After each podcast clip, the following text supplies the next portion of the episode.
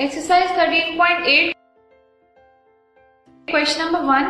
find the volume of a sphere whose radius is seven centimetre seven centimetre वाले radius की sphere की volume निकालनी है हमें. So the radius is 7 centimetre and volume of a sphere the formula for volume of a sphere is equal to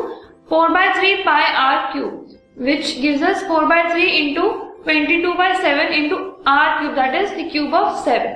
that is the volume of the sphere is 1437 1 by 3 centimeter cube.